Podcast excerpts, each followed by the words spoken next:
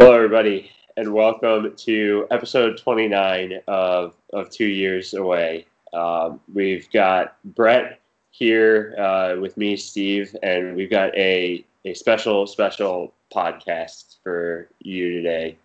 Uh, as you all know, the NBA season starts Tuesday, uh, the quickest turnaround perhaps in, in the history of time to start an NBA uh, season. It's a, it's a bold, bold statement there, Steve.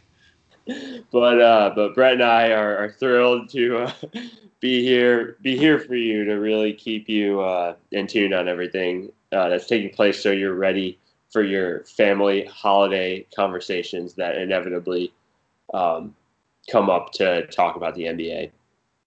What we are gonna do today is we're gonna do our infamous uh, 30 teams in 60 minutes uh, podcast where you will have um, two minutes on every single team, uh, personalized with a with a special t- touch. Brett, are you excited for this today? You look very excited. I am, and I will say, but just a quick caveat: it is approximately 60 minutes. Uh, sometimes certain teams do not have two minutes worth of content uh, based on their off season.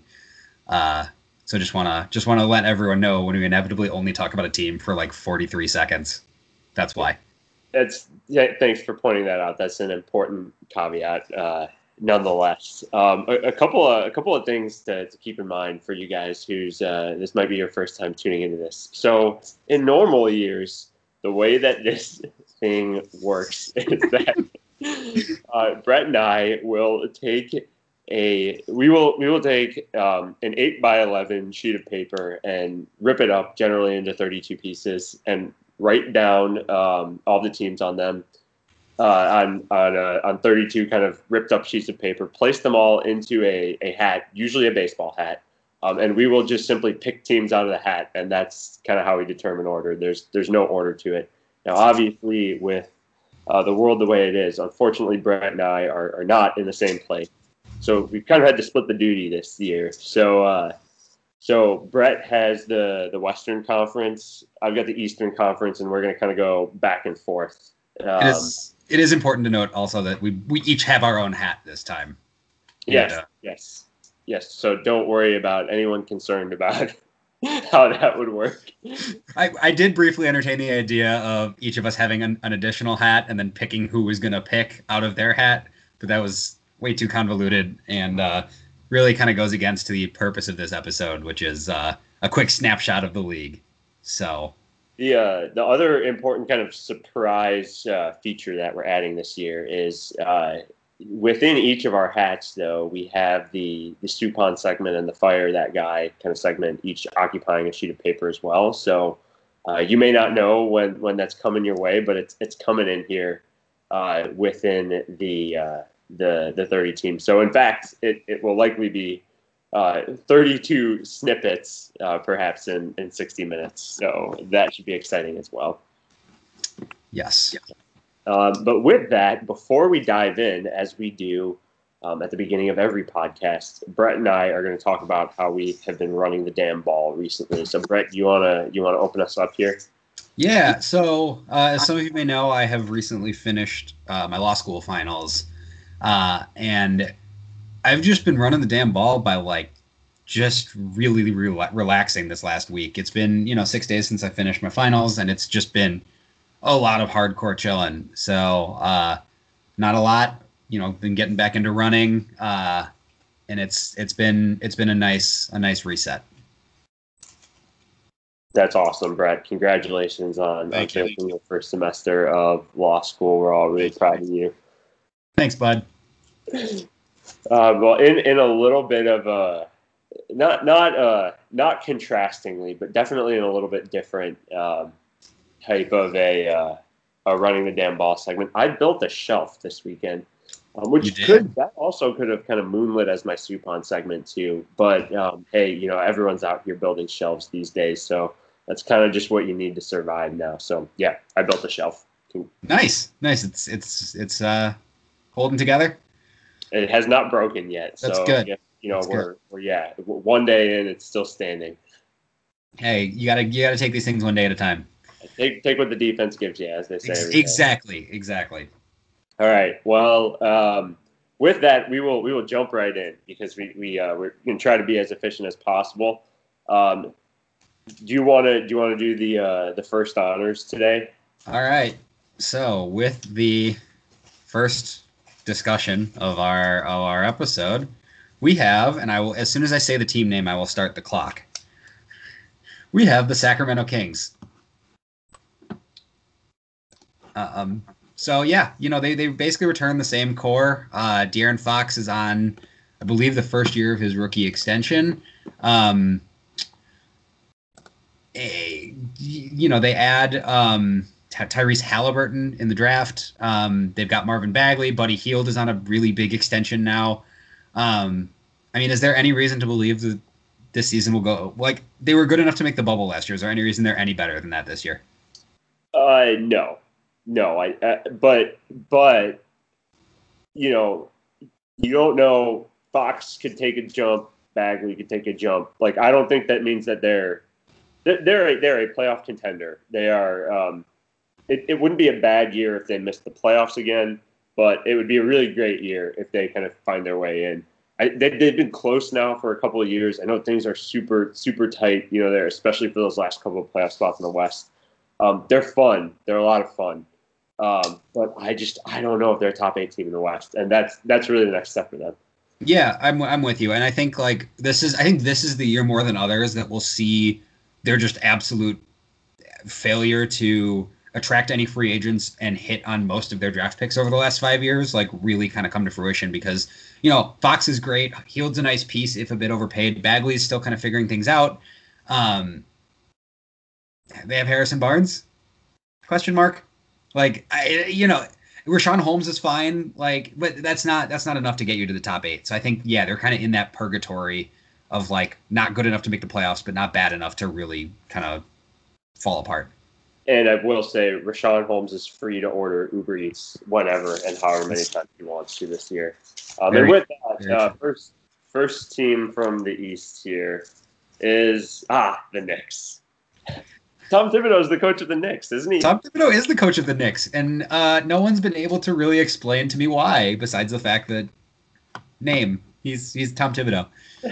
Um, well, thankfully, RJ Barrett's not a rookie anymore, so he might get to play. But uh, this is true. I, I, don't know about any. I don't know about any of their other real rookies. Right, and that's the thing. I mean, Obi Toppin's going to be a lot of fun to watch, but you know, he he he's not an elite defender, and even though he's a really good he'll, he'll immediately come in as an NBA ready like offensive offensive talent. But like, I mean, they're not just going to play Julius Randle all season, are they? I mean, they might. Yeah, no. I like Tibbs at least for the first twenty games is going to try to win all of them. And you know what? Like he might go like eight and eleven and get people get yeah, eight and 11, 8 and twelve and, and get people excited there just because of, because of the fact that he's Tibbs. Now, okay, I think one thing, like Tibbs' defense when he was in Minnesota was very like fraudulent. You know, so that that um the myth of him as just like a defensive guy, you know, I, I don't know. But um gosh, this is gonna be fun to watch at least the beginning. It's gonna be it's gonna be so weird, and it's interesting because on paper, like Obi fits really well next to Mitchell Robinson, right? Their skill sets complement each other extremely nicely, which is you know a shame because they're never gonna actually play together this year. Um, this is another team where it's like, all right, they drafted Kevin Knox. He sucks. They drafted Ntilikina. He did never really developed. Uh, Elfrid Payton's not very good. RJ Barrett's historically inefficient, but also the only, you know, one of the only decent players on that team. But we're high on we're high on top. I'm high on top. I, I am too. And actually, Alec Burks is a is a kind of nice under the radar sign. Or Alec Burks is kind of a nice under the radar signing. So, yeah, that's that's that's our time on the Knicks. Unless you have one final thought. You're moving on. That's what I thought. All right. We now have the Houston Rockets. Um, you know, coached by Stephen Silas now, um, who by all by all accounts is a, a, knowledgeable coach, and I think once the James Harden drama gets you know resolved to some degree, he'll have a clearer picture of what this team is actually going to be. Um, but yeah, I mean, they have Boogie. But okay, but hang on, hang on to that for a second. So once let's, let's assume like they resolve the Harden thing within the first like ten to fifteen games this season, Yeah. and they trade him. Like, do you think Wall and Boogie could win them more games than they like would want? I'm kind of I'm kind of looking forward to like watching those two together. I am too. I'm just like, is is Boogie gonna be healthy? Like, he's No. he's Yeah, I mean, obviously, if he's Yeah. not, like, are those Right. two going to be healthy? But like when healthy, that like Yeah, no. Eric Gordon in there, and that's still kind of like a fun team. yeah, Danuel House. I mean, they're also you know our favorite team because they have Bruno Caboclo. Um, Right. You know, it's not going to be the same. Like people will li- like watching the Rockets more this season because it's not going to be stand around and watch James Harden just take step back threes all the time. Like PJ Tucker's still good. They have Christian Wood. Christian Wood is good. Um, I still that that that was still mind-boggling. Yeah. So yeah, it's it's. I, they just have a bunch of like shooters, and it's like, all right, that can that can do things for you. Uh, quickly, but on, on Houston, are they are they play like? There's no way they make the playoffs this year, right? As unless they like end up with Ben Simmons, and actually that would be very interesting. But you know, unless they unless they get a really good return for Harden with someone that can play immediately, no. All right, yeah. So just watch out for the Harden trade, but really, Yeah. that's that's nothing else. Kind of moves until that happens with this team. Exactly. All right. Moving on to team number two from the East, we have the Cleveland Cavaliers. Um, ugh, okay, so maybe the, the question with this team is are they the worst team in the Eastern Conference? Pra yes, yes, no, maybe it's either them or the Knicks. Maybe the yeah, guess, okay, so we get we get first full year of JB Bickerstaff. So Yeah. fun, no. Yeah, I mean, I think I think they're they're definitely a candidate for uh, how many guys on this team can you name, which is as as all listeners will know uh, a favorite game of ours. And I Uh, if we tried to play that it'd take way more than two minutes. Eh, No, I know. I'm saying that's it's late. It's later on. It's a later on in the season game, and I think, I mean, if you're if you're the Cavs brain trust this year, uh, you're just you're just looking at this year as like, all right, which of these dudes do we actually want to keep around for more than, you know, as we actually start to build whatever we think this team can be. Um, What what are what's our like view on on Collin Sexton? he's getting better. Um, at least I think, but it's still way. I mean, there's still no real scoring around him to make him an effective distributor, right? Like, I mean, no, not really. I mean, like, so yeah, so, so the, your your ability to tell how exactly how good of a playmaker he is is kind of capped. I think. did you know JaVale McGee's on the Cavs? I'm looking at their roster, and I had forgotten that until right now. But yeah, like honestly, this the sad thing is just like you look at their wings and you're like, Ugh. yeah, I I mean, guess like maybe that gives Okoro like an opportunity to get a lot of time and develop. But that's Okoro's a gonna- thing I yeah, think. Going to play a lot. If Kevin Porter is, fixes his legal issues, uh, he'll have a lot of a lot of minutes. Cedi Osman is not really anything to write home about. Maybe Dylan Windler plays this year. All right, we have to be done with this team if that's what we're talking That's about. fine. That's a good place to leave it. Uh, the Utah Jazz. Um, Big so I guess news, like big news for Rudy today. big news for Rudy. That's a big, big contract extension. And like, huh? Are they going to regret that? Yes and no, probably, because like it's way too much money to give a guy like Rudy Gobert, but you can't just let him leave, and no one's gonna trade for him. Yeah, like he. I mean, the the numbers are just sh- so astounding. But I think the fifth year is the player option. So if you're bad in two years, you really only have like. Well, okay, I guess if it's a player option, he'll probably take it if you're bad in two years. I was gonna say it's forty million dollars. I don't think he's. uh but still, I guess the the point is, and and maybe this is more like a comparison to baseball than anything else, but the life of these contracts, like I know that what the players are getting are just like earth shattering numbers, but it'd be hard for me to see a world where the Jazz are like, like stuck in purgatory three years from now.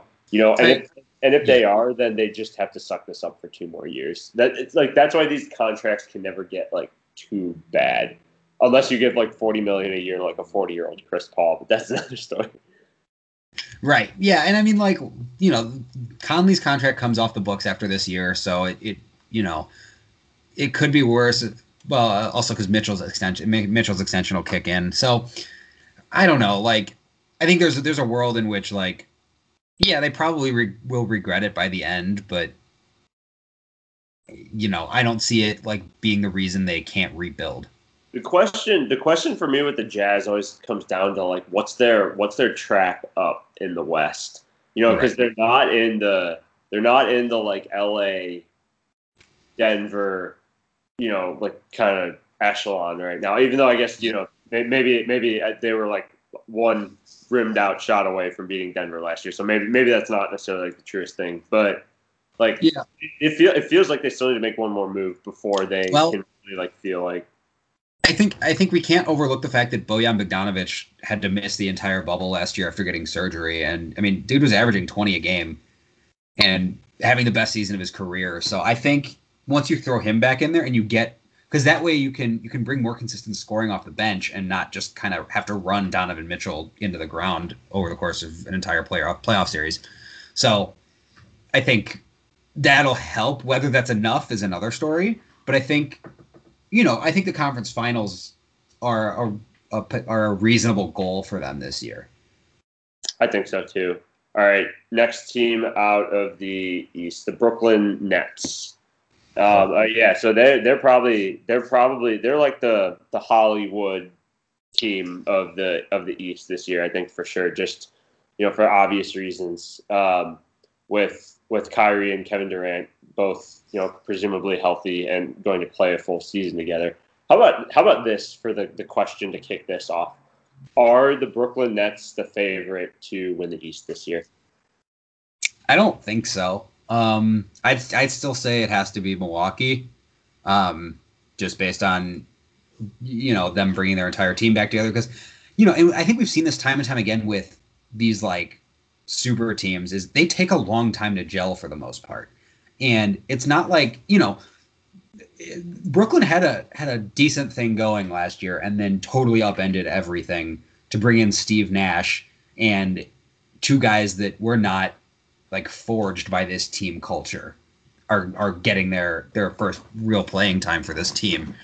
Um and you know for for for an organization that has long prided itself on that sort of culture like it's I think there's going to be a learning period. You know, they're still obviously one of the two most talented teams in the East, depending on how you weight Giannis and, and the Bucks. But it's going to take some time to gel. I think. I mean, you know, Caris LeVert's going to have to really agree to kind of a backseat role when he's kind of been the go-to guy down the stretch for this team the last couple years. Um, I mean, you got Joe Harris on a big, big extension. Um, I mean, Jarrett Allen is still kind of trying to figure out his place, even though he's a really good player. And it's it's I think the fit for the first like 30 games is going to be very weird. Yeah, it's a it's a good point. I think on super teams, I think it's uh, you know this isn't the the super teams are more like dynamic duos now. You know, and maybe that takes a little bit less time when at least compared to big threes that used to be formed. Um, mm-hmm. and I think Durant has proven that he can kind of slide in anywhere.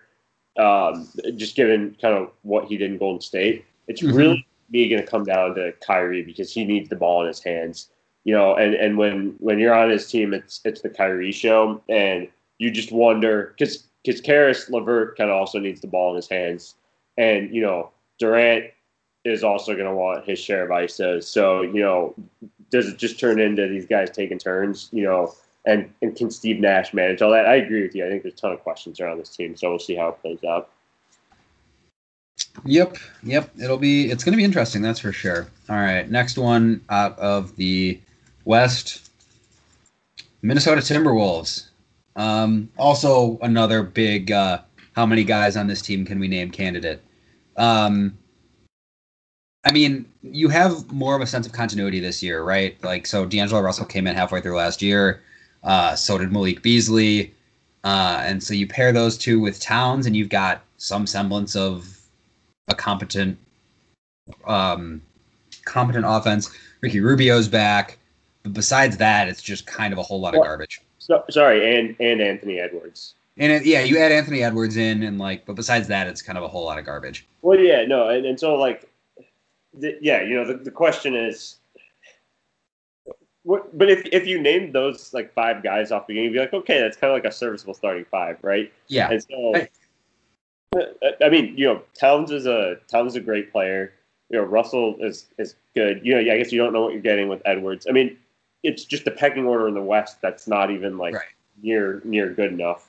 Mm-hmm. Um, but the question kind of really comes down to you know what's the future, what's the path up here? Because the Towns want to stay. Um, you know, like it, it, would be it'd be cool if Minnesota had a really good team. You know, we we saw I guess early in, uh, I guess early in the decade prior to last what it could be like when those teams are good there. But um, right now, it it seems like they're kind of stuck in a way without much of a way out, unless Anthony Edwards is a is an All NBA player. And I don't think he will be this year. Not this year, for sure. No, no. Okay, all right. Uh, next team out of the East, the uh, Orlando Magic. Uh, we will not make the same joke we make every time about the Orlando Magic, um, but instead, maybe who's, who's coaching them now? I will revel in uh, the one draft pick that I got right in our mock draft. Cole Anthony hitting a uh, a game winner in I believe what was their final preseason game a couple of nights ago. Uh, but this team has been kind of just been occupying the dead space near the bottom of the Eastern, uh, I guess in the middle of the Eastern Conference the last couple of years. Um, what does that change this year? Like, what's what's their what's their what's their game? You know, plan? If they had if they had Jonathan Isaac healthy for this year, I'd say maybe that that core of which is a weird core because it's him, Aaron Gordon, and Vucevic. Um, you know that, that and they can kind of take a leap. I guess in Fournier too, but like, and so you know you you, you think about it, and it's like okay, Markelle Fultz is going to start. You've got Fournier there, and you've got Aaron Gordon, you've got Vooch, and you've got I don't know, maybe for Aminu starts, Terrence Ross. You know they've got they've got a few players, but and they'll probably again be the seven or eight seed if I had to if you like made me pick right now. But I mean, there's just that that's there's there's like a, a medium floor for them, and then like a really low ceiling. Yeah, you see, I actually I kind of would almost take the opposite approach. I think I think there's there's not going to be space for them this year. Like I think this year could be really really really bad. Yeah, that's fair. I mean, it's gonna be interesting because like Mo Bamba probably won't play for a while, if at all. Um, and just like all the guys are bringing off the bench, it's like they're bringing Al-Farouq Aminu, James Ennis, Gary Clark, and like Terrence Ross off the bench. And like, does that excite anybody? Yeah, gosh. You know, you'll you'll see what you get out of like because Chuma Okeke didn't play last year, is recovering from a torn ACL. Um, it's more time than I thought we'd spend on the Orlando Magic. Um, and you know, Cole Anthony, I guess, and can kind of give you what he's got, but I this team is not going to be very good. All right, we have the Portland Trailblazers. Um, I and I guess kind of kind of similarly to some other questions we've been asking, like like where is this team's ceiling? Well, I, I mean, we kind of we kind of found that out two years ago. Um, I don't think I like. I think they have they have a better effort than what they put forth last year. Some of that was just a a function of like injuries and circumstance um, with like their playoff seed. But you know, Robert Covington, nice nice ad. Yeah. Um, and, and you, you, the glaring hole in that team last year was just their wings, like wings. powerful. Like they just didn't have enough versatility there.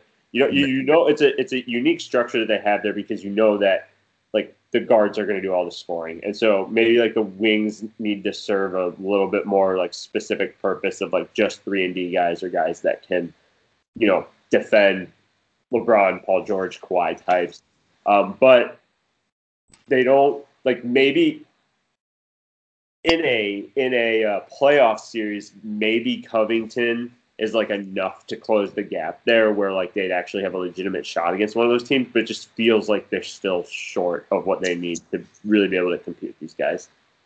Yeah, I, I'm kind of with you. I mean, bringing back Hood was big, and actually, I thought the Derrick Jones Jr. signing was really interesting. Um, and then you've you know you have guys like Gary Trent and and Nas Little off the bench that can give you something.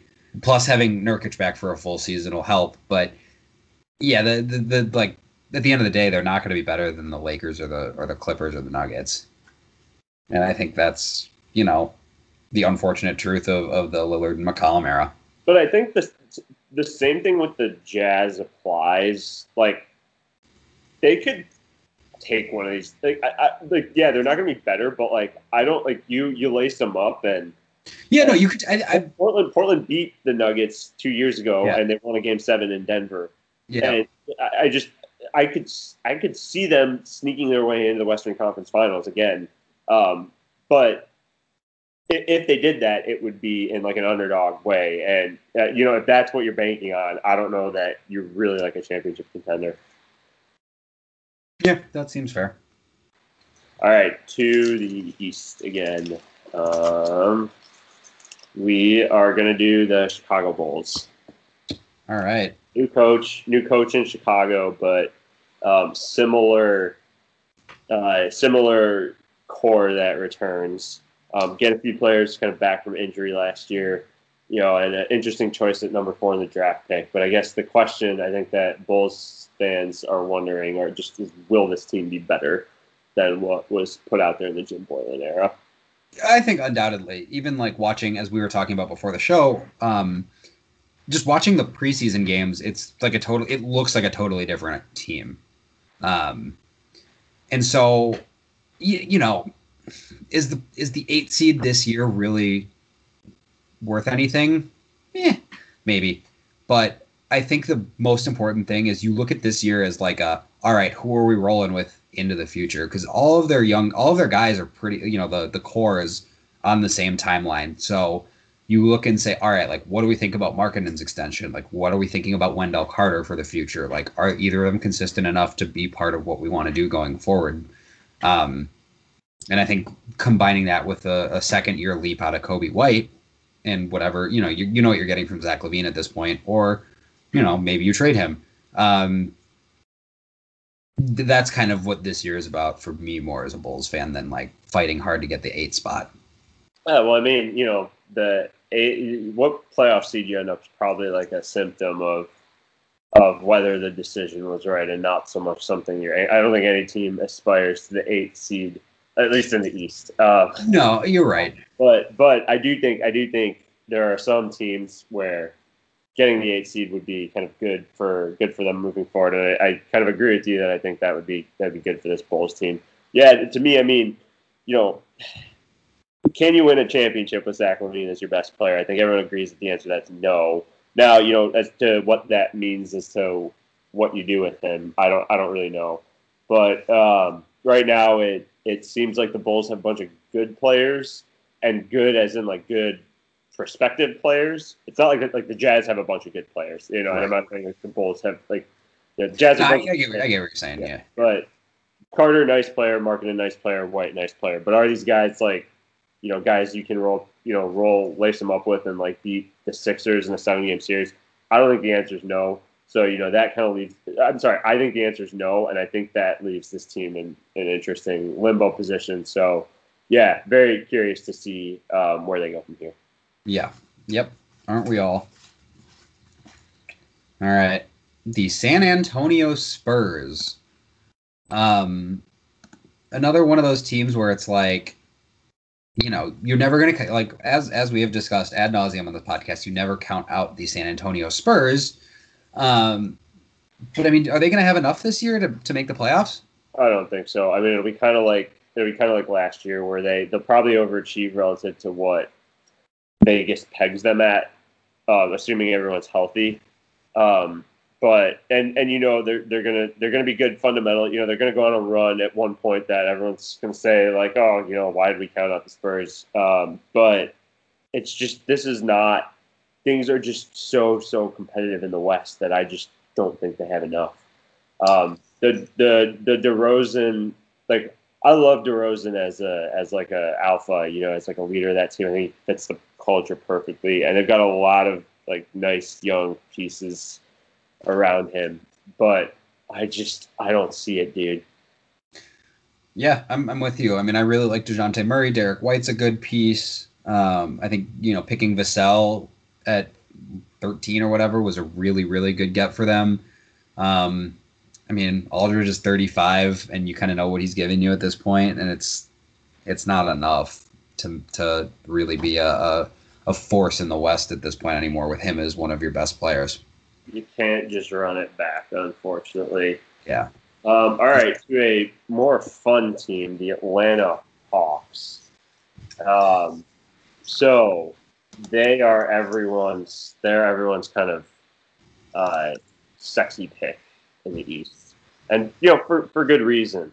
But they were not very good last year, and everyone was kind of saying the same thing last year. And so the question, I guess, is what did they do differently this offseason that they didn't do last offseason?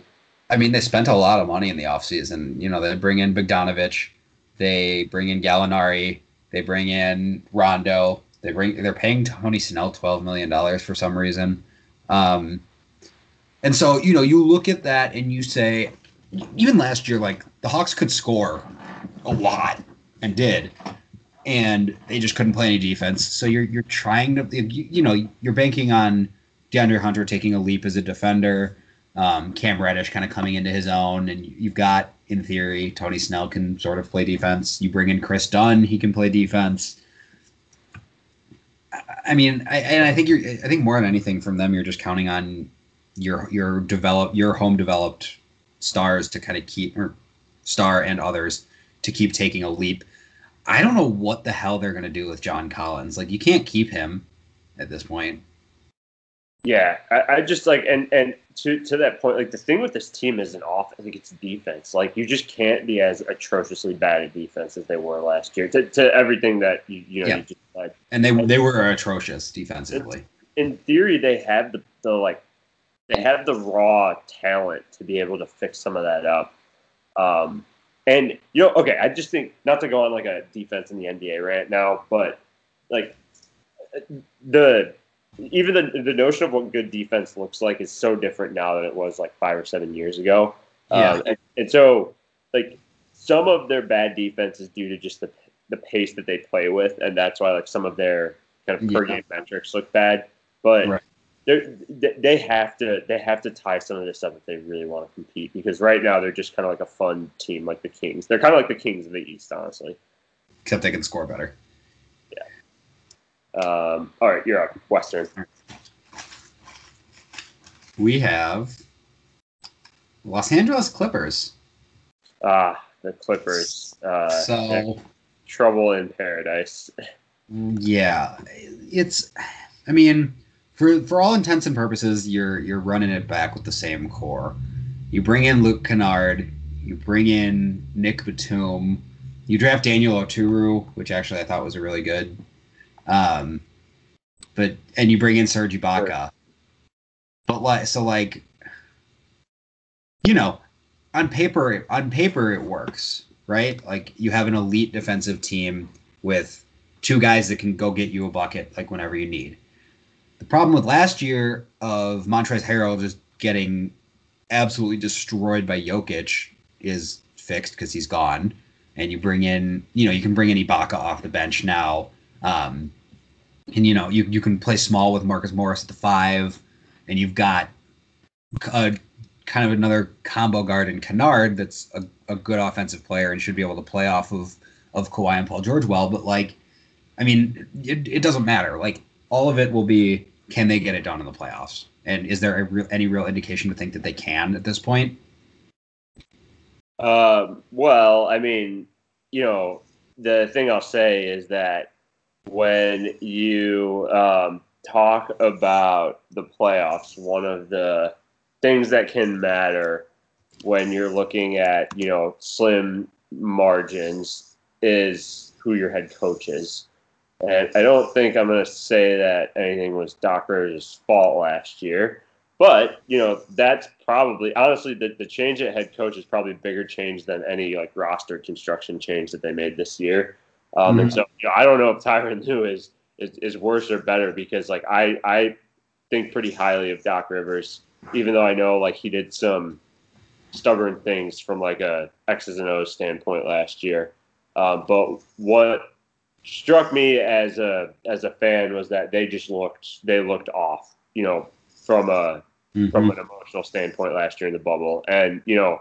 I don't know. No one was right, obviously, like mentally in the this year. But um, you know, they need Paul George to show up for the playoffs. Um, they need a coach that puts them in position to succeed, and maybe some of these X's and O's thing give them give them a, a better shot against the Lakers. Um, but I mean, look at everything the Lakers did. I, I, don't know. You know, I just I don't. The, the Lakers are still better at this point. Yep, I'm with you on all that. All right. Um, the to the east, the Charlotte Hornets. So the Charlotte Hornets' biggest offseason move this year was Rand. Well, I guess two. Gordon two, Hayward. Yeah, well, I was gonna say I was gonna say Gordon Hayward, but then I, I remembered that Lamelo Ball is now on their team, um, and so um, unfortunately that means less time to shine for our favorite player Terry Rozier. But yeah, I mean Gordon Hayward, you know, I mean like so what what are what are the Hornets doing here, Brett? Um, so first of all, I I did in public call Terry Rozier Tito Three Sticks yesterday, and nobody had any clue what I was talking about. And I tried to explain it, and it, that went even worse. So I will continue to call Terry Rozier Tito Three Sticks, much to the confusion of everybody around me. However, um, I don't really under like I get okay. I mean, I think we talked about this last week or last episode, but like Gordon Hayward is one of the biggest free agent acquisitions for the Hornets ever. Uh, which says a lot. But like, I just they could have spent twenty eight million dollars better, I think. Like, and now he's hurt, right? Yeah. Um. I, I mean, I, I don't know who else they would have signed for for that money, but like, I just he doesn't fit the timeline of anyone they want to to bring in. He's the oldest person on their team by like a full two years, and that's older. That's you know, the only the, the two guys that are listed as 28 are Bismack Biyombo and Cody Zeller. So I just really don't get what tying up your your money long term in him does. I I think just sorry not to change the subject, You're but I, I think Lamelo like the the whole like Lamelo show being in Charlotte could actually be kind of like a, a blessing for him, just because he's he's gonna create all these you know, he's not going to play on national TV very much. He's going to create all these like highlight reel clips, and he's going to do it in like a low pressure situation in in Charlotte where like they're not expected to be good. Um, I think this is perfect for like if if the Lamelo show is kind of the biggest thing the Hornets can have going for them this year. That's that's great. Yeah, and I mean they they they do have a like you know I like Miles Bridges. Devonte Graham had a really good year last year. PJ Washington is good. And they got Big Vern. And they got Big Vern. Like, you know, there are a couple interesting pieces, but like they're nowhere near good enough to actually be good. Right. So, yep, go Charlotte. Although consistently the best uniforms in the league. Now that they brought back the teal, so they got that going for them, which is nice. All right. All right. In a departure from regular show tradition, it's time for Fire That Guy um, which is the segment where, you know, we, we fire people that, that deserve it. So, uh, Steve, what do you got? Okay, Brett, you're you're not gonna like this, but I am gonna say it anyway. So, I want to fire the the notion that you can have a successful game announced when the announcers are calling it from home.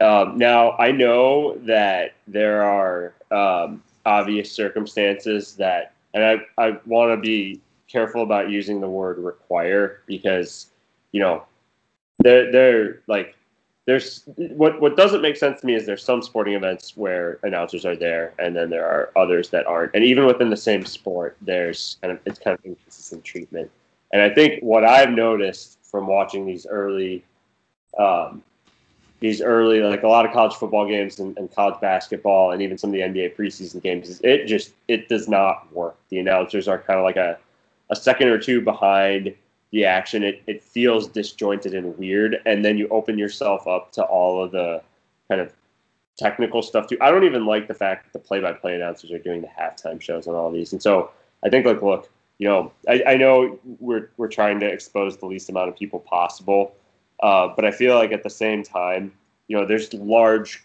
you know traveling crews going to these games. I uh, I think it it could be doable to uh, send announcers into these stadiums too, um, and that is going to be my unpopular take from your point of view. Brett, who are you firing?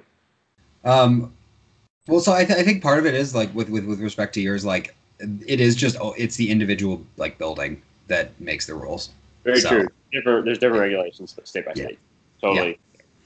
So, um, I I don't think I talked about this on the last episode, um, but I would like to read you a headline um, from, and uh, you'll have to you'll also have to get. Oh wait, I, it gives it away in this. Okay, headline from October 30th, reading Black Leopard mauls Florida man who paid $150 to have, quote, full contact experience. So not like this guy needs it, but I, in addition to all of the injuries he suffered, he should be fired also.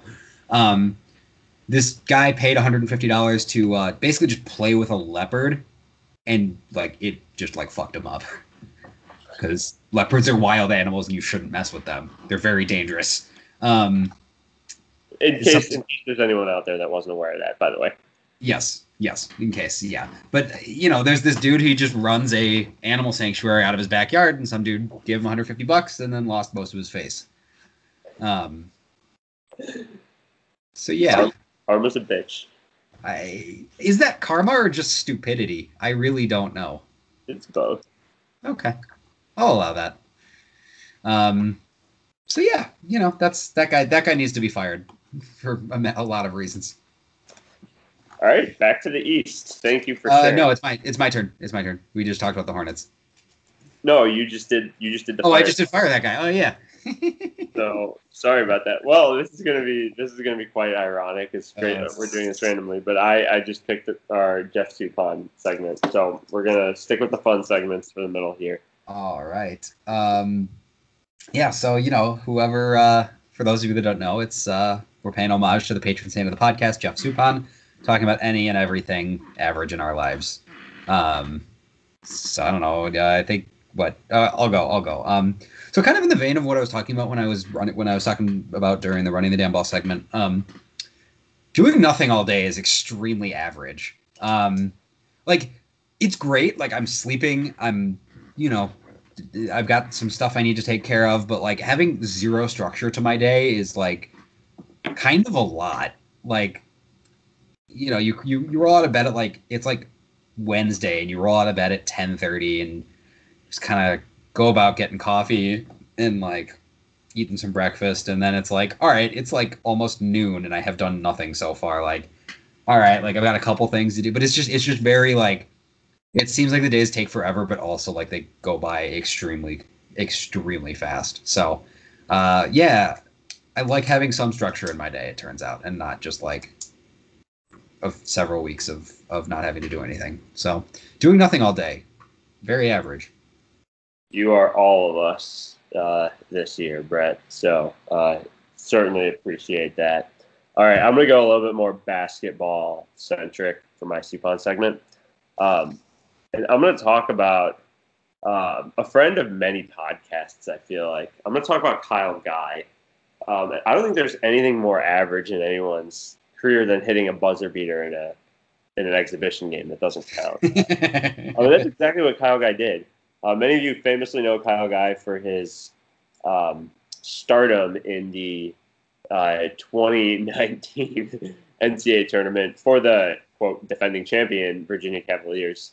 Um, you know, he was at the center of um, controversy and and fame um, surrounding their uh, championship run and uh, he was again at the center of things for a midweek, uh, late uh, evening Kings game uh, earlier this week when he made a three at the buzzer to beat the Warriors. Um, and so Kyle Guy, uh, just an average guy like the rest of us, um, hitting buzzer beaters in, in exhibition games, just like the all of us that play pickup games that don't mean anything to.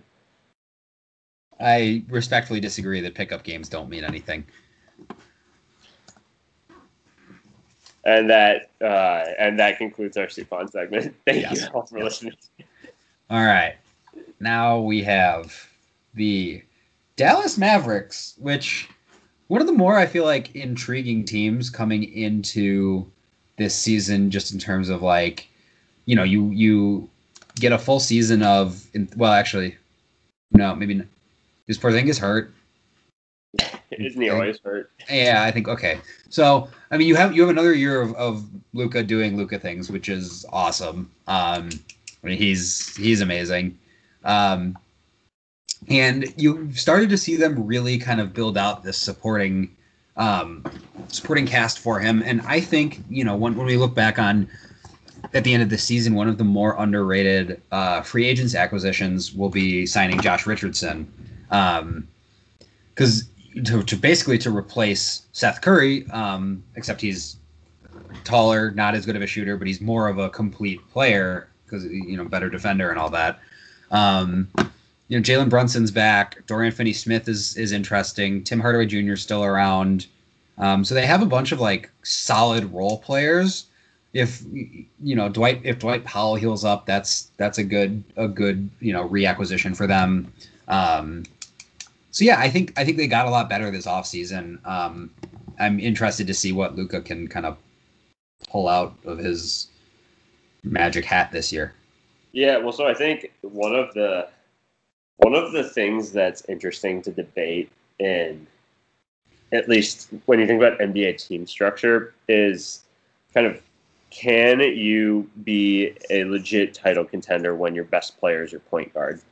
And I feel like, you know, unless it's Magic Johnson or someone that's more of like a point forward, uh, usually the answer is no. And I know like Luka's not a, you know, he's he's probably more point forward than than point guard, but he doesn't defend like a, a point forward would in these days. And so where they really seem thin is so they seem they seem super thin in two places. A just wing defenders, you know, and I know like Finney Smith and you know maybe Richardson will help like a little bit with that too.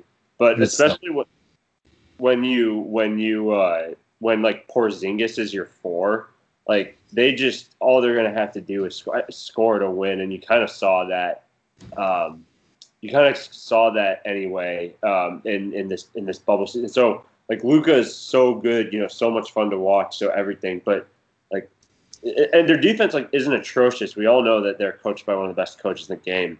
But when when you layer that on the fact that there's no real like stout big men back there, like I, I don't want Luka's career wasted on a team that like can't defend and and therefore like can't keep advancing. So I think um, well, I, I agree with you. I love the Richardson signing. Like, I don't know that I don't know if they did enough. Yeah, that's a good point. Um, and yeah, I, I think like you always run into an interesting, uh, interesting like scenario when you're just trying to outscore teams instead of trying to lock down and actually play defense. But um, you know, maybe James Johnson will fight somebody and give us that. I don't know. I had no good ending point for the Mavs. All right, moving to our next team, Indiana Pacers. Uh, so Oladipo's still there, um, which that was like a that was a topic of conversation uh, a lot this offseason for some reason. Uh, I would if if anyone can name the new Pacers coach without looking it up and you know send it to us over an email, that would be fun. Um, it's it's it's not Frank Vogel. He's he still coaches he still coaches the Magic. Yeah, that's a that's there it is. There it is. You thought you could get around that one, Steve. An important hint. Thank you, Brett. Um, the, okay, the thing that feels empty about this Pacers team is like they just got trounced by the Heat last year, as as maybe you remember, or you don't remember, but it didn't it didn't feel like this Indiana team was like that far away from honestly like doing what the Heat did. Like, like you're like you look at this team and you're like, okay, like this is a you know, I mean, yeah, they, they don't really match up with anyone like in the West that well, but like I could I could if you would have asked me like of the Heat or the Pacers, who would you like expect of that first round matchup? Like if you had to pick one of those teams that you know would have made a run all the way to conference final, like I would have been just as likely to pick the Pacers as I would the Heat. Um, and uh, you know, Brogdon's a nice piece. Uh, Sabonis is like they've got they've got a good starting five that I think can go toe to toe with anyone. They just got shellacked, and maybe you know the coaching decision was justified as a result of that. But I don't really know what you do here because you know Indiana for for the last twenty years, you know, winning culture, you know, make the they, they make the playoffs like every year, but they're very rarely in position to advance and contend. So, what do you think about that? Yeah, and I mean, honestly, probably a, a good thing for them to do to kind of hit the reset button and an, er, you know, sort of hit the reset button would have been to trade for Hayward. Um, because that way you get you get Miles Turner and I think it was Miles Turner and McDermott and whatever. Like, you know, then then Sabonis and, and Miles Turner aren't playing this like weird kind of will they won't they like can they play on the court together sort of thing. Um, you know, not that that would have like helped them win, but yeah, it's weird because like you know Jeremy Lamb is still a pretty good NBA player. He's coming off a torn ACL um, and is still going to miss the first few months. But like, yeah, I don't, I don't know. It's it's it's just everything is just kind of weird on that team. I and it's like they're not they're not gonna beat they're not gonna beat any of the top other top like four of the top four teams in the East in a series but yeah, they should be able to win. Honestly, like things could go really bad for like they're kind of like the Magic, where I could see like if the wheels could fall off this year if it like yeah. doesn't doesn't start out well. But I mean, at least on the bright side, like all of their their like name brand players are trade on tradable contracts, so you know, even yeah. though their their track record of signing free agents is also not very good, but yeah, but also their track record of like big trades is not very like that Paul thing. They the, the, the Paul George thing had to like you know that felt like a one in a generation type thing that the Pacers would do. So yeah, very true. They're in the they're definitely in the camp of teams that like to just run it back. Yeah. All right.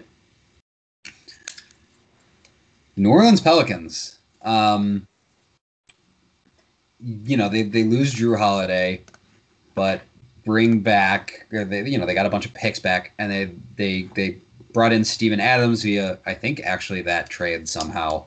They have Eric Bledsoe for better or for worse, but he's probably not going to be starting. And you you saw Brandon Ingram really take this huge leap last year and really kind of become the player that a lot of us thought he was going to be eventually. Um, and then you've got Lonzo and Zion. So I think there's a lot to like, and I I I think they'll make the playoffs. Yeah, I mean, like you're, I mean, Zion and Ingram are like two guys who could be all NBA players next year. You know, if things shake out mm-hmm. correctly. You know, Bledsoe's probably better in a tertiary to tertiary, or or. For, it's for it's fourthiary, Steve. Fourth, fourthiary. Thank you. Uh, you can see I was struggling there. Um, love love Redick on that team. Yep. You know, and yeah, I, I mean, and, and Steven Adams will actually. It, you, we're all probably underestimating how much him solidifying the the back end of their defense will, will help a lot there. I kind of I kind of agree with you actually. I think they're a playoff team. I think they're one of the eight best teams in the West.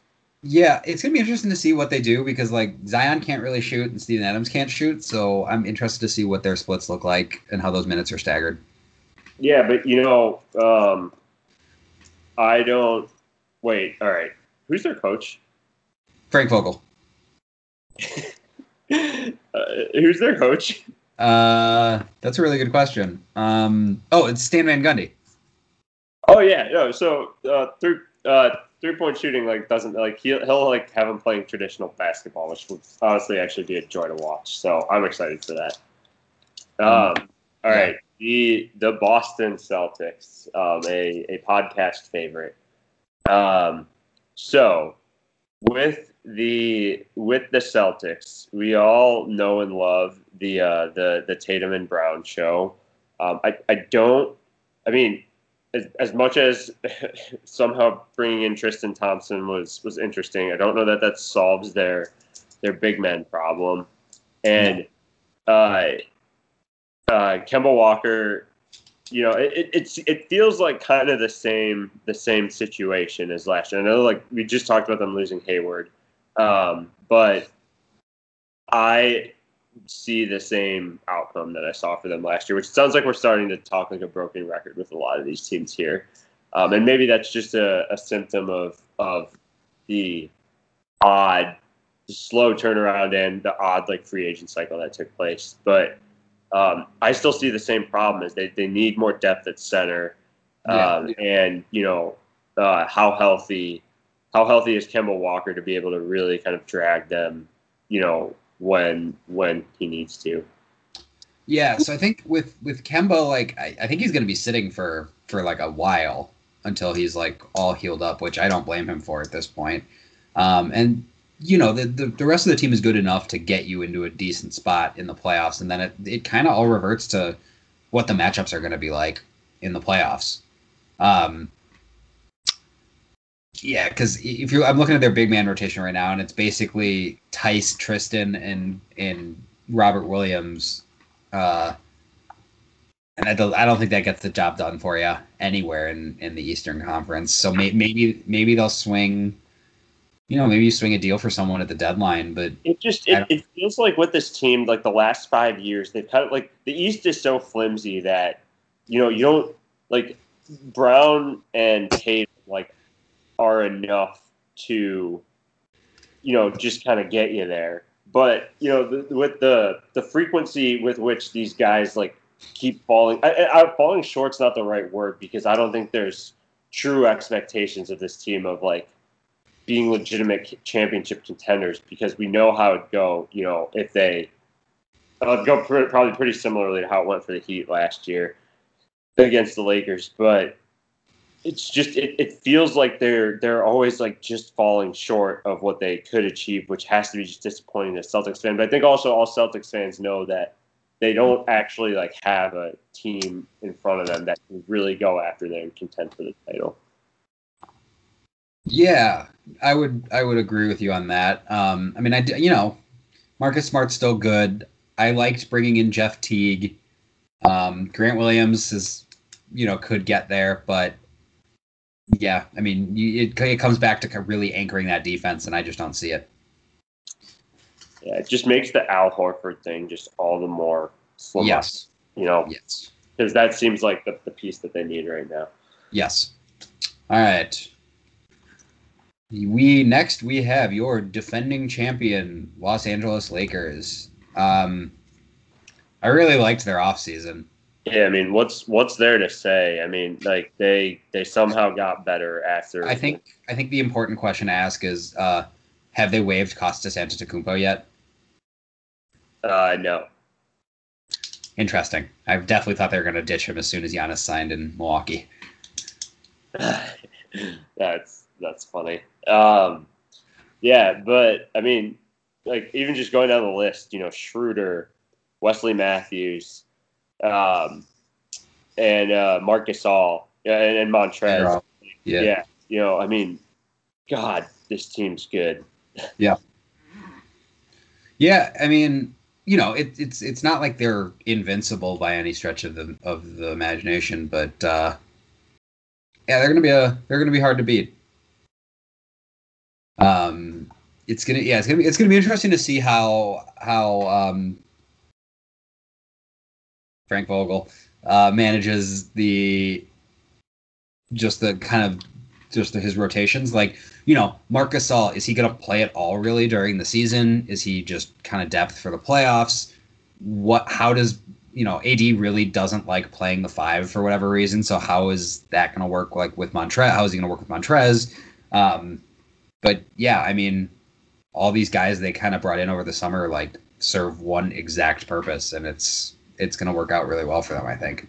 Yeah, the, I think the the maybe the the more kind of point of intrigue around this team will be the first six weeks of the regular season because yeah. you know they're not they're not gonna They're No. going to manage their load um, just based on how many games they played and the fact that they're probably facing a quicker turnaround than than you know they are facing a quicker turnaround than any you know other team aside from the Heat. And you might see them lose some games early because of that.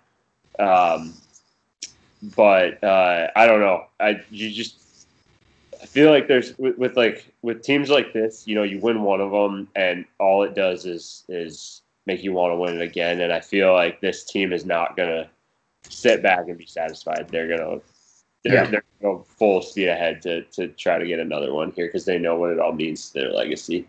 Yep, I'm with you on that. I think I think we'll see a motivated Lakers team, even if it takes them a little bit to get going, just due to fatigue at the beginning of the season. All right. Well, uh, to a team that once um, uh, once won a championship in the midst of the Lakers' dominance, the Detroit Pistons. Um, so the Detroit Pistons probably win the award for wackiest offseason of I don't think there's a probably about it, except for the fact that they had a nice draft. but yeah, I mean Jerami Grant. That I mean, we could probably spend two minutes just talking about why the hell he wanted to go to Detroit. But maybe we start there. Um, yeah, I, I mean, sure. Like, it, it doesn't. I mean, I guess go where the money is going, but and I can't I can't really fault him for for chasing sixty million dollars, but uh, yeah, I, I like why why does this team exist in its current form? You're getting you're getting into a very that's a very existential question, Brett. Oh. We can have a, we can have the existential section. You, you know, we can we can do a segment on that next time. But no, it's just like more more more so like why why does it exist? Like like what led the brain trust there to like build the team like this? I mean, it all started with the Blake Griffin trade, and then it just kind of spiraled from there. But like, I mean, why would it, like trading Luke Kennard didn't really make sense either and then you bring in Plumlee and, and Jerami Grant on a on like what combined twenty seven million dollars a year.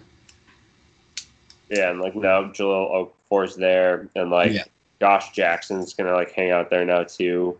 No one knows like who their starting shooting guard's gonna be, so that's always gonna be like a fun game every day. right. But hey, I mean, Killian Hayes, no, Yeah, I mean they drafted Killian Hayes, Saddiq Bey, and Isaiah Stewart. Like I think they had a really good draft. Sekou Doumbouya had moments last year, but like, why do they have Wayne Ellington? in Like- the lot, right? Yeah, and they signed Delon Wright for like nine million a year. Like Derrick Rose makes sense to have around still, but like that's kind of it. Like Blake's Yeah. making thir- almost thirty-seven million dollars this year. Yeah, it seems like someone just got drunk and you know. It really, d- it, it but it's it's there's more to it though. It's like they got drunk and then picked names out of a hat. Like it's not even like if you if if you or I got really drunk and we wanted to build even a mediocre NBA team, we'd like do better than this. I think. Yes, I'd like to hope so. Yeah. So it just the the, the decision making process that led to like the veterans on this roster is odd. Your Detroit basketball team. Jeez, yeah, it's gonna be a, gonna be a they're gonna be very bad. Um, the Oklahoma City Thunder. Um, I feel like also like so they made the playoffs last year on the backs of basically Chris Paul, Shai Gil- Shai Gilgeous Alexander, and Steven Adams, two of whom are no longer present in Oklahoma City. I mean, they have Al Horford now. Um, George Hill is is an interesting piece.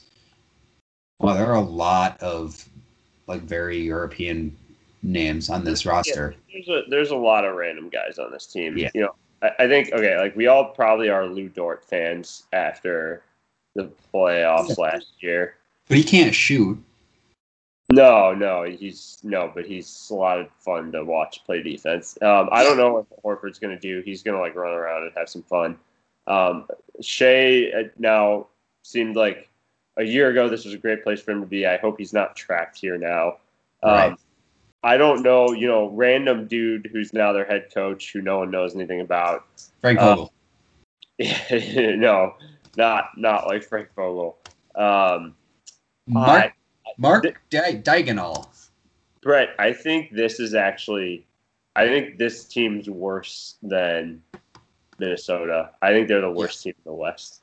I agree with that. And so I guess this this year's just like a tank year, and then see what we got in like Darius Bazley and Ham- Hamidou Diallo and Dort. I don't, I don't even know because I think they they're swimming in like 15 first round picks over the next seven years or something like that. That it's not even about this year. But I'm saying like I mean, if you want Cade Cunningham or um, Jalen Suggs, like both of them would be a good addition to this team. Uh, yes, yes, that's true. So especially definitely, especially actually if you can get Cunningham out of Oklahoma State. But that's actually actually I never thought about that. That's a really good point. yeah, uh, th- I mean, no, they definitely want to tank. Like, there's no question yeah, about yeah, it. they're, they're not trying to win, but they're, oh man, they're going to be. But I don't like. Who knows if Shai's even like part of their future anymore? Because like this is just seems like such a. Just I don't know what this. I'm like looking at this roster and I don't know. What How many this is. picks do you think they could get for Shai? uh, it would be fun to it would be fun to watch him. I don't know. He'd probably get like four. Yeah. Uh, yeah, I mean he's he's really good, and I'm sad that he's stuck on this shit team. Yeah, I know. Um, all right, to another interesting team, the Philadelphia 76ers. Uh, so this this should be a fun one, right? Um, I guess you get you get Doc as the new head coach. You, as as we just talked about, you lose Horford. Um, you bring in um, interesting signings in Seth uh, Seth Curry and and Danny Green. Um, uh, wait, Dwight Howard as well. Dwight Howard is on the 76ers. Yep. Uh, so you've actually kind of got a team that now looks like it somewhat fits together because you've got like don't like there's definitely more spacing around Embiid, um, and you know the, so I, I think they're they're probably better positioned than they were last year. But what are your initial thoughts on what this team tried to do to make themselves better this offseason? I mean, I, I think they're better. Like it's gonna, it's interesting. It's also funny because like Daryl Morey's a Daryl Morey team with one of its two centerpieces being a guy that just cannot and will not shoot is just funny. But you know, I- some of the some of the picks they you know like I really like Thybulle. Shake Milton's an interesting guy. Like drafting Tyrese Maxey was a good pick. Uh, did you know Dakota Mathias is on the Sixers? He of Purdue University. no, I didn't.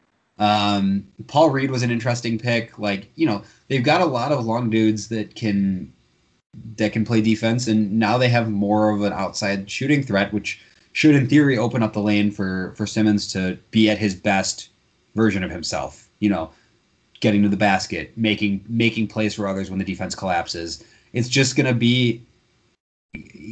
Are they are they gonna are they gonna be able to kind of pull it together by the time the playoffs happen? Because we know they'll be fine in the reg fine to good in the regular season, and so it's really like they just got to get the reps in. Yeah, I, I, I agree. I mean, I think, um, yeah, you know, I, I, I agree on like, look, they, I don't, I don't know what, I don't know what Daryl Morey's like end game is here. Like the James Harden rumors are kind of like the obvious ones to, to speak on, but like no one's got a clue like what he's going Right. to do. Um, if this team stands as it as it is, I agree with you. But I think my my biggest thing with these guys is they probably won't stand where they are. Um, and so if they're gonna make, they're they're like the contender to make some crazy move that no one's expecting. Um, and so that's what I would watch out for with this team. Yeah, yeah, and I- it's hard to, like you said, it's hard to get too too good of a read on them when so much is in flux. And we have the Denver Nuggets. Um, you know, basically running it back after after last year. Um, you know, an unexpected, shall we say, trip to the conference finals. Um, you know, you've got Jokic doing Jokic things. They brought back Paul Millsap on a significant discount, which will only help. Um, I mean, the big the big thing is going to be like we've talked about with some of these other Western Conference teams. Where's the wing defense coming from? and that's where they that's where they ran into trouble against the Lakers. Um, you know, Michael Porter Jr. doesn't really seem to have any interest or ability in playing defense, but it doesn't matter when you can shoot like he can. PJ Dozier is an kind of interesting dude. Um, JaMychal Green is there now. Um, well, Gary okay, Harris so will play. what I what I'll say about this team is that I think this team probably more than any team in the league can actually just get better from within, just given Yeah. the. And, and I'm, I'm really talking about two players in particular, Mike Porter Jr. and Bol Bol, um, where I think like those guys have the potential to be a lot better than they were last year, and so they can get contributions, you know, they didn't have last year just from those guys and playing a bigger role. Um, now I think there's a lot of uncertainty about probably both of their abilities on the defensive end. I know I know we've talked about this in prior podcasts, but I see this team as a contender to make a run at like a Bradley Beal, you know, or like I think they're the best position to make a splash with like a blockbuster trade. I mean, dare I say it, like a, even James Harden, um, because if you can offer like Porter or you can offer Millsap, you know, Yep. his like huge contract for like someone interested in an expiring contract, like Well, I Millsap, Millsap isn't expiring anymore. They re-signed him. At, he's he's super cheap now. Um, what did they? He's ESPN saying he's like basically one million dollars this year. Oh, okay. Oh, but, they- but no, I think I, your point still stands. Though they have enough guys in that like you know the Will Barton to Gary Harris range of salaries where it's like okay we can string something together and make this work if you throw in Porter Jr. yeah, uh, and oh, I didn't realize Denver's only the second team that we've run over on. What was the other one? Uh, one bad. of it was like it was like the Knicks, wasn't it? Yeah. All right. My candidate for perhaps one of the most fun teams in the East this year, the Washington Wizards. Because we've got Russ now. We, We've got they do it. They got Russ. They got Beal. They got Thomas Bryant, who like Trans. tried to fight Blake Griffin the other night or something. Um, I think you know, Davis Bertans can shoot it. Hachimura's getting better. That's kind of it. But you know, and Deni. Deni. and Deni and Deni, yes.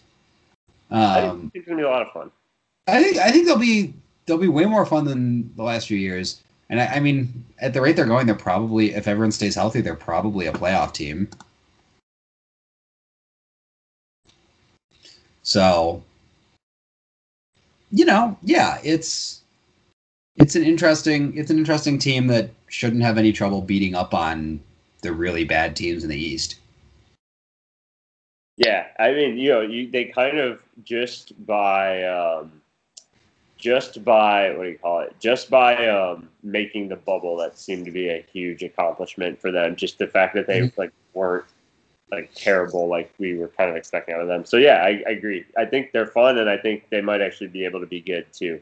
But the clock's ticking on Beal, so you know that's what's going to be the thing that people are watching here. Yeah, yeah. So I think I, I wouldn't be shocked to see them deal him in the middle of the season. Right. Same same kind of story as with Harden.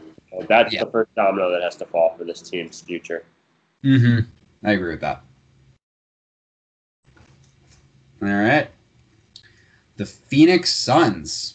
Oh, fun team after fun team. So uh, the Suns, I think, are one of the best eight teams in the West this year. And I'm not just saying that because of their bubble streak last year, but uh, yeah, I mean, well, I guess there's so much to there's so much to get to with this team, but I mean, uh, you know, you, I think you just start with you start with Devin Booker, um, and just the the the string of dominance that he showed at the end of the year last year. You know, I mean, maybe the question with him is is here. How about how about we just let's get right to it. Is he the best shooting guard in the NBA?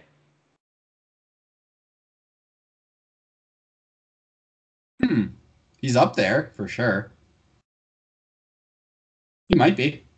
Yeah, I mean, yeah, and you know, with with that, you know, if he really is, and if he's just going to ball out this year, you know, yeah, I mean, And and then you know, you obviously you get to the addition of Chris Chris Paul too, um, and like adding a guy like uh, like Jay Crowder. I don't know. Yeah. I mean, I think this team's a playoff team. it wouldn't surprise me by any by any stretch if they were a playoff team. Um, you know, you I, I again like every other team that's really got this new these new elements I want to see, especially on the shortened off season uh, with with minimal exhibition games, how they're how they're gelling with Chris Paul. But it's all indications seem to be that it's a it's an interesting it's a it's not interesting it's a it's a good fit. Um, you know, Mikal Bridges is going to be able to kind of slide in and take over the Kelly Oubre role. Um, maybe it'll slight slight decrease in scoring, but the defense he brings adds so much that it, it won't matter. Um, I am really interested to see what DeAndre Ayton's development continues to look like. Um, if he can consistently knock down a couple outside shots for these guys, um, that's going to be huge. And you know, you, uh, I forgot Dario Saric is still on the Suns. Um, and then you know you bring in you draft Jalen Smith, and and that's more more kind of room to stretch the floor and let Ayton go to work in the post too. Yeah, Phoenix Phoenix Suns. Uh, we'll Good team. Watch them. Watch them whenever they're on. Um, all right, the the Toronto Raptors, um, kind of a, a, team in a little bit of of no man's land right now. Um, you know, losing Gasol um, is unfortunate because that uh, I think that's uh, that's kind of a, a glue that um, was very important for them in the playoffs, as was Serge Ibaka. But I mean, you look at kind of the the core of I mean, the Siak- Siakam, VanVleet, Lowry, they're all still there, and then you know Anunoby took a huge, a huge jump as well. But I'd have to think this team, this team takes a step back, um, just with what else is coming in the East and and what they lost down low. Yeah, and I mean, I don't know. You, you they bring in so they brought in Alex Len and Aron Baynes, and that should be a decent substitution for Marc Gasol given that he wasn't really playing that much last year. But losing Ibaka, I think, also hurts, like you said. Um, so maybe maybe that's not quite all the way there. Um, but yeah, it's it's like a weird, like you know, Siakam was expected to kind of have this huge breakout last year, and like he was good, and he's still getting better, but it's you know maybe not what everybody really thought that he would be. Um, getting Van Vleet re-signed is is a good win for them. His development has been really good. Um, yeah, I mean Lowry's 34, and you kind of wonder what the future of this core like. I mean, are they going to re-sign Anunoby? Like, what's what's gonna? Yeah, I think I think they're they're uh, unfortunate. One of the the losers of Antetokounmpo staying with Milwaukee because I think they were in a position to make a make a big play for him. Um, yeah. So now, you know, and in fact, a lot of the 2021 free agents are kind of off the board now too, so they're a little bit stuck in the near term. I agree with you. Yeah, I mean they'll be they'll be fine. Um, they might win. You know, they, they if, if they end up in the conference finals, would it shock me? No, uh, but I I think they're it wouldn't shock me. Like I don't know. I feel like they slide under Philly and Boston and Brooklyn, and I don't know. I think they're like a seven seed this year, honestly. So yeah, I, I was a little bit shocked.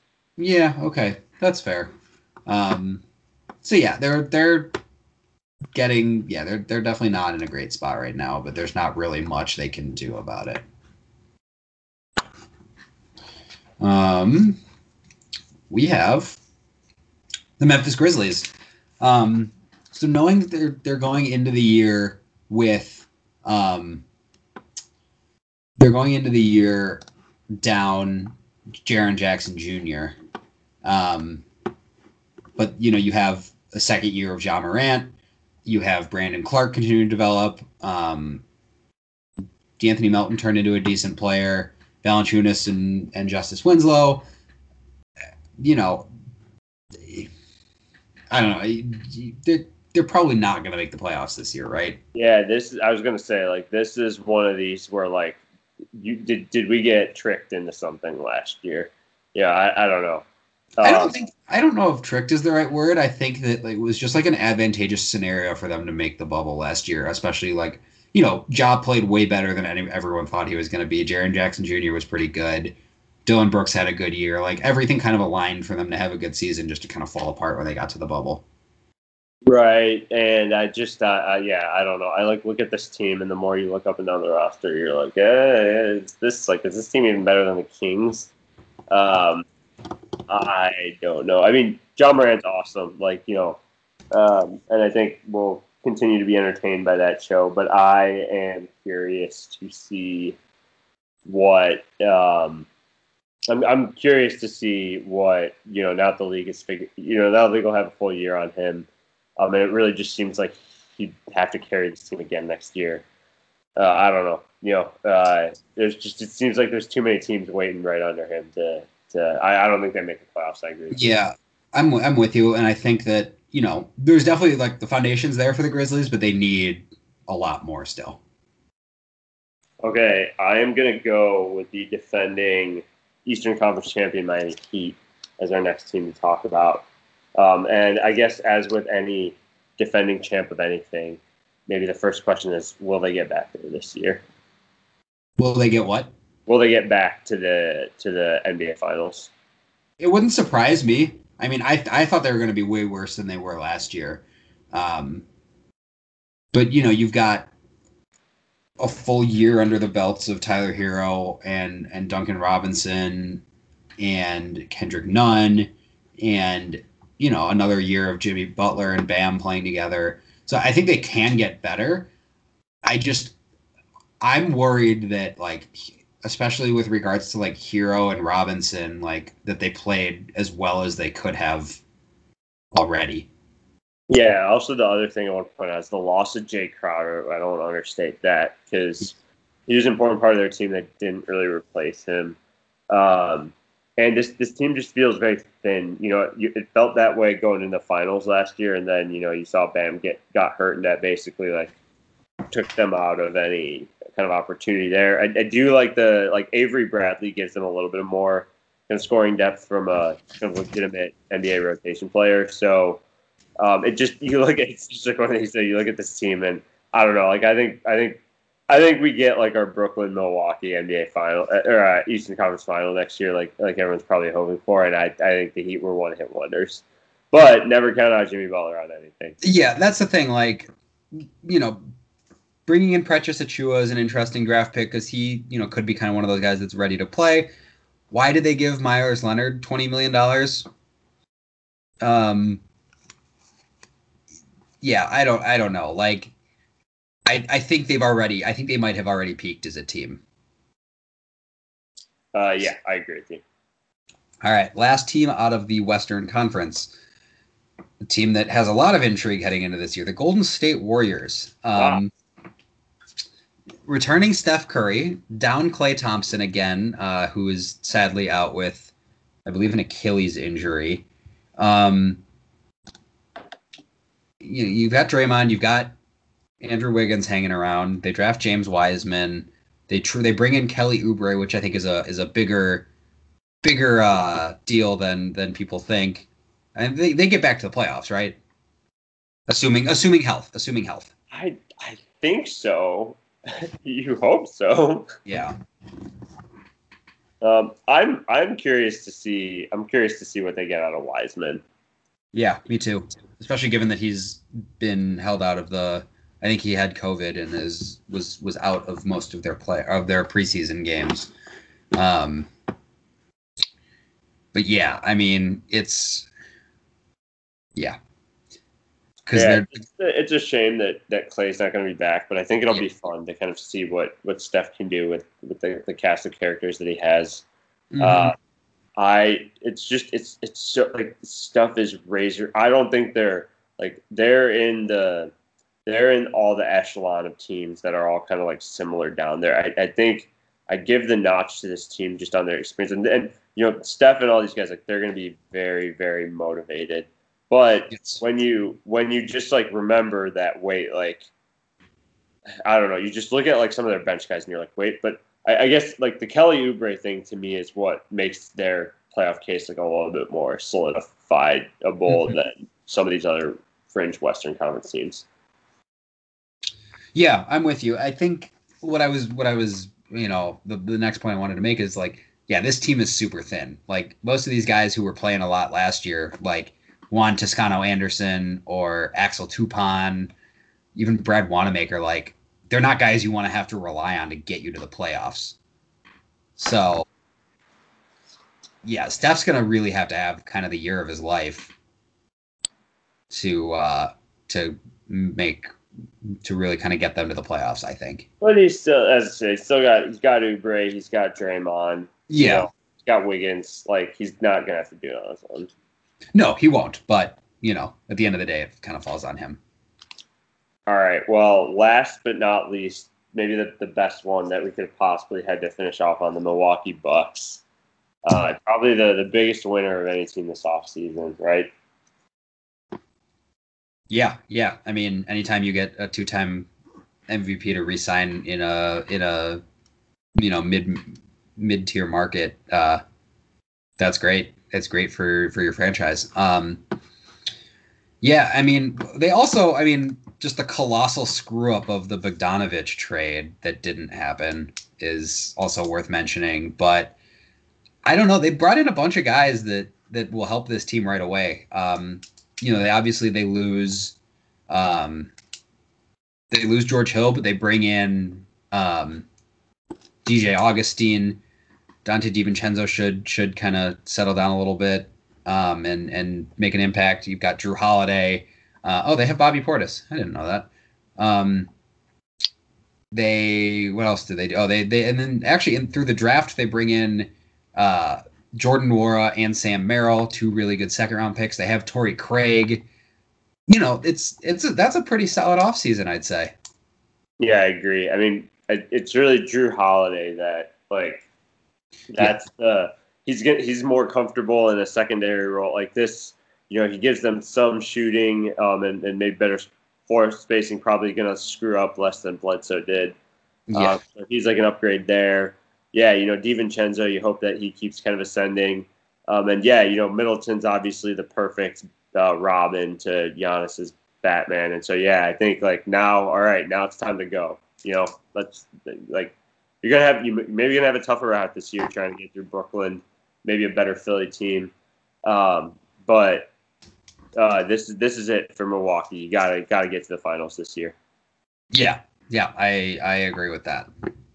All right. Well, those are those are all the teams. We appreciate you hanging with us um, through all this, but we know that you're now ready to have those those difficult holiday conversations with your family about the NBA that won't ever come up. So feel free to to you, take credit for uh, for our information or, or don't. Wait, wait, wait, wait, wait, wait, no, no, no, no, no, no. Credit the podcast, please.